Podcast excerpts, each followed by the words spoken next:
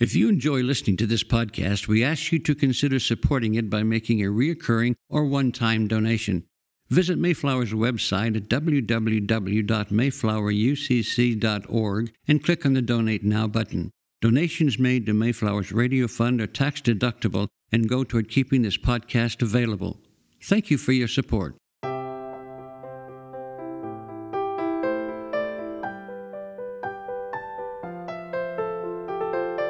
The sermon you are about to hear was preached at Mayflower Congregational UCC Church of Oklahoma City by the Reverend Lori Walke, Associate Minister at one of America's premier liberal Protestant pulpits. At Mayflower, we are an open and affirming peace and justice church where we believe that religion should be biblically responsible, intellectually honest, emotionally satisfying, and socially significant. We go now to the pulpit of Mayflower UCC Church of Oklahoma City and to the preaching and teaching of Reverend Lori Walke. You'll turn with me in your Pew Bibles to the Gospel of Mark, chapter 1, verses 21 through 28. They came to Capernaum, and when the Sabbath came, he entered the synagogue and taught. They were astounded at his teaching for he taught them as one having authority and not as the scribes. Just then, there was in their synagogue a man with an unclean spirit, and he cried out, What have you to do with us, Jesus of Nazareth? Have you come to destroy us? I know who you are, the Holy One of God. But Jesus rebuked him, saying, Be silent and come out of him. And the unclean spirit, convulsing him and crying with a loud voice, came out of him. They were all amazed, and they kept on asking one another, What is this? A new teaching with authority. He commands even the unclean spirits, and they obey him. At once his fame began to spread throughout the surrounding region of Galilee. Here ends the reading of the word inspired by God. May God grant to us wisdom and courage for interpretation.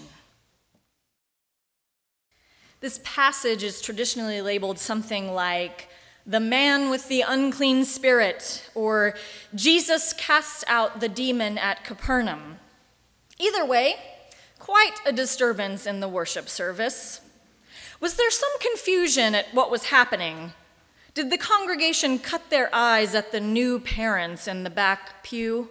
I mean, babies always get the blame for noise in church the crying baby, the babbling baby, even the sleeping baby. But the preacher, she knows it's the adults sitting around the baby who are most disruptive. I've always been confused by concerns about the noise level of children in worship. I've never had a child's cell phone ring in the middle of a prayer, and then again during the sermon. I've never had a baby lean on the back wall against the light switch, turning the lights off and on and off and on while I'm trying to preach. But adults, y'all, so many sermon examples. The Gospel of Mark moves pretty quickly. We are just in the first chapter. You remember from last week that Jesus has recently picked up a few disciples they immediately go to Capernaum, where the first thing Jesus does is go to church. His mama must have been so proud. By verse 25, and that's 25 verses into the first chapter, Jesus performs an exorcism. Well, that escalated quickly. But before the exorcism, Jesus preaches. We aren't given the sermon manuscript. The sermon was not recorded, not uploaded into Vimeo, not available for download as a podcast. It would be great to know what Jesus said. After all, according to the text, it must have been really good. They were astounded at his teaching, for he taught them as one having authority and not as the scribes. So it could have been the length if the sermon was based on Jesus' first sermon, it was probably brief. Congregations like that. Jesus' first sermon was fewer than 20 words. We read it last week. Now, after John was arrested, Jesus came to Galilee proclaiming the good news of God and saying, Here it is. The time is fulfilled and the kingdom of God has come near. Repent and believe in the good news. A sermon in 20 words. Don't get any ideas. We don't know how long this second sermon went, but we know that Jesus' delivery was on point. Delivery is important. No one likes a weary preacher. They were astounded at his teaching, for he taught them as one having authority and not as the scribes. But we'll have to come back to this because this is when the interruption happens. Just then, there was in their synagogue a man with an unclean spirit.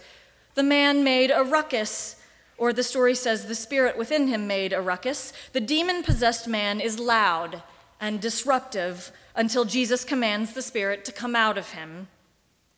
For some, demon possession is real, part of the unseen forces of good versus evil. And Jesus' response has become a model for what to do when possession is suspected.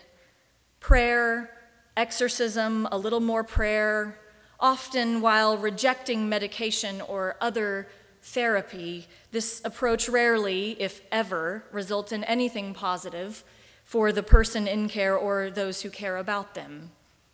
It is often theorized that in ancient times, any struggle with mental health or unexplained illness was diagnosed as demon possession. Perhaps this man was a person with schizophrenia or diagno- undiagnosed with bipolar disorder. Or maybe he had a really high fever. It's possible. We know so much more about brain health these days and what influences behavior that we are not sure what to think when Mark says that Jesus expels an unclean spirit from a person. And for all science has taught us, Fred Craddock points out that not believing in demons has hardly eradicated evil in our world. Besides, possession is not quite as foreign an event as we pretend, for most of us have had firsthand experience with it. I have been, on occasion, possessed by anger that has led me to do and say things I regret. Most of us have been possessed by jealousy or envy that has made us stingy and ungrateful. Some of the most shocking cases of possession happen when people are behind the wheel of a car. It's shocking how quickly a middle aged, never been to the gym, sits at a desk all day regular guy can instantly turn into the Hulk after they've been cut off in traffic. Someone doesn't use their blinker or takes too long to make a turn, and all of a sudden we're speculating on the character of that person's mother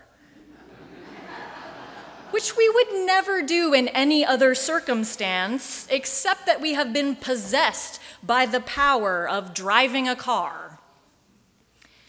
And we should be careful, too, about diagnosing the man in the biblical text with mental illness, especially if it is just because we do not believe in demon possession. Mental illness gets blamed for all sorts of things, most notably after there's been a mass shooting. But studies show that the convenient cries of mental illness after mass shootings are factually wrong and stigmatize people living with mental illness. People with mental illness are more likely to be victims of violence, including violence committed by police. Mental illness has become an increasingly popular way to explain away unthinkable violence, in part because more often than not, the shooters are white.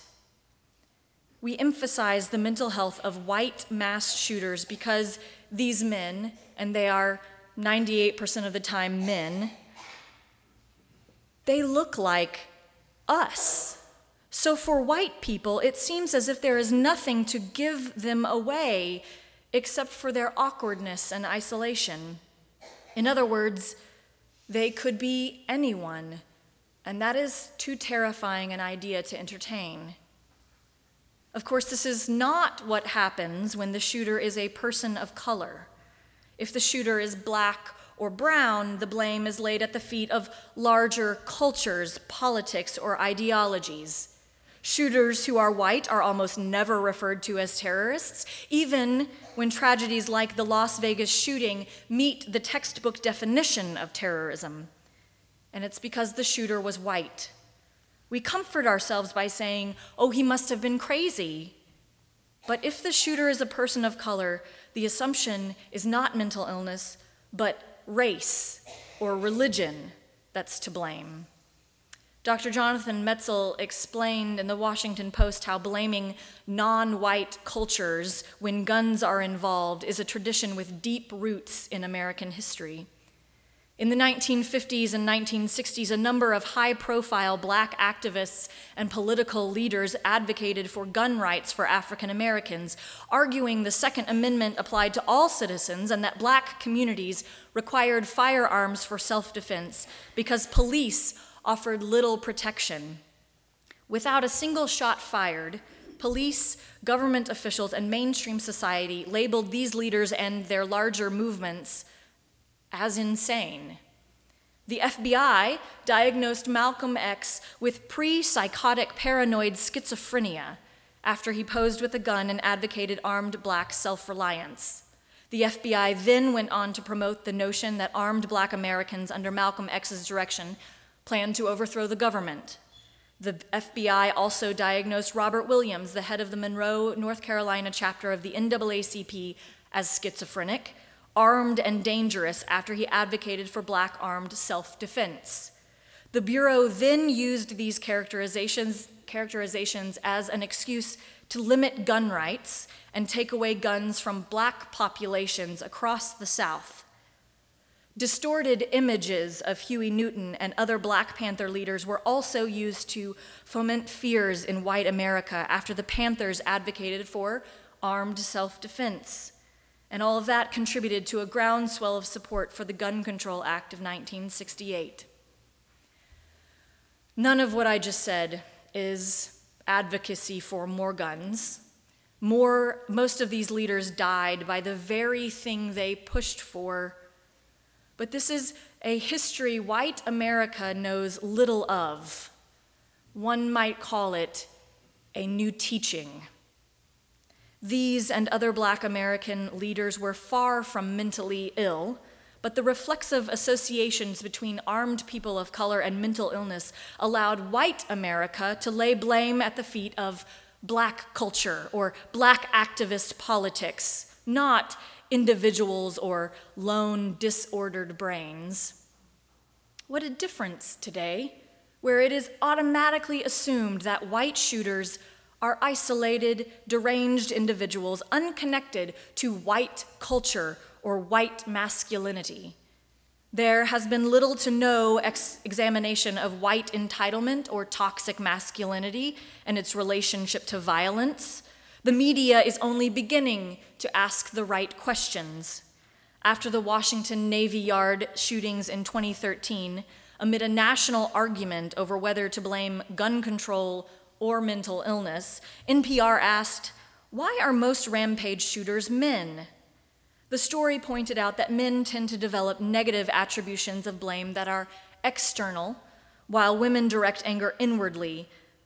But the the question didn't go deeper into exploring the role of how masculinity teaches men what they are supposed to expect and how they are supposed to cope.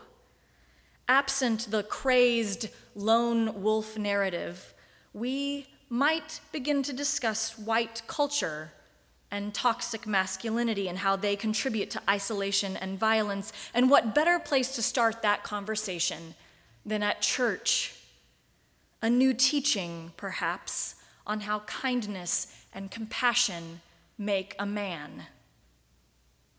Imagine with me, if you will, on that Sabbath so long ago, when Jesus preached about what the people called a new teaching, that it was about combating privilege and upsetting the status quo, which is also known as the good news. I mean, it's good news to the poor and the marginalized, not necessarily good news to the privileged, which could be why it doesn't get preached in too many white churches these days. Wouldn't want to offend anyone. But Jesus does not worry about taking it easy on church people. So he preaches the good news, and they were astounded at his teaching. But it also upset a few of them. Just then there was a man possessed by privilege who cried out, and Jesus, seeing that there was a person underneath all that privilege, called the privilege out of him. It was unclean. The man survived, you know, without that privilege. It wasn't who he was anyway, it was a cover, a security blanket.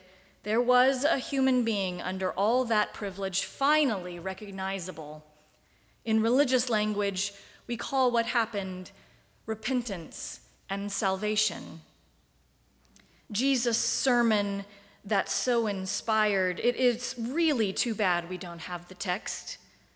But maybe that's because Mark knew that we would figure it out just by watching Jesus work, pulling in the marginalized, touching those previously considered untouchable. Faith as action, not orthodoxy. This new teaching, I, I think it was something like God is for everyone. So if God is for everyone, then there goes toxic masculinity that suffocates and isolates our sons and turns our boys towards violence. If God is for everyone, then there goes separate but equal. If God is for everyone, then Black Lives Matter. If God is for everyone, then Dreamers stay, and so do their families. If God is for everyone, there goes merit based immigration. There goes complementarianism, the idea that women and men have dictated roles at home and work and church. There goes the denial of equal rights to our LGBTQ siblings. There goes our deep desire to create God in our own image. If God is for everyone, then there goes the church. There goes the church, off to bring the good news to the poor, to proclaim release from the privilege that possesses us, to stand against injustice and call the powerful to account. If God is for everyone, there goes the church, off to do everything we can to prove God is for everyone. If God is for everyone, well, here we go. You've been listening to the preaching and teaching of Reverend Lori Walke, Associate Minister at Mayflower Congregational UCC Church of Oklahoma City. More information about the church can be found at mayflowerucc.org or by visiting Mayflower's Facebook page. Worship services are every Sunday at 9 and 11 a.m., with adult education classes at 10 a.m. Mayflower also has a full church school for children of all ages available during the 11 a.m. service. Mayflower is located on Northwest 63rd Street, one block west of Portland. Thank you for listening.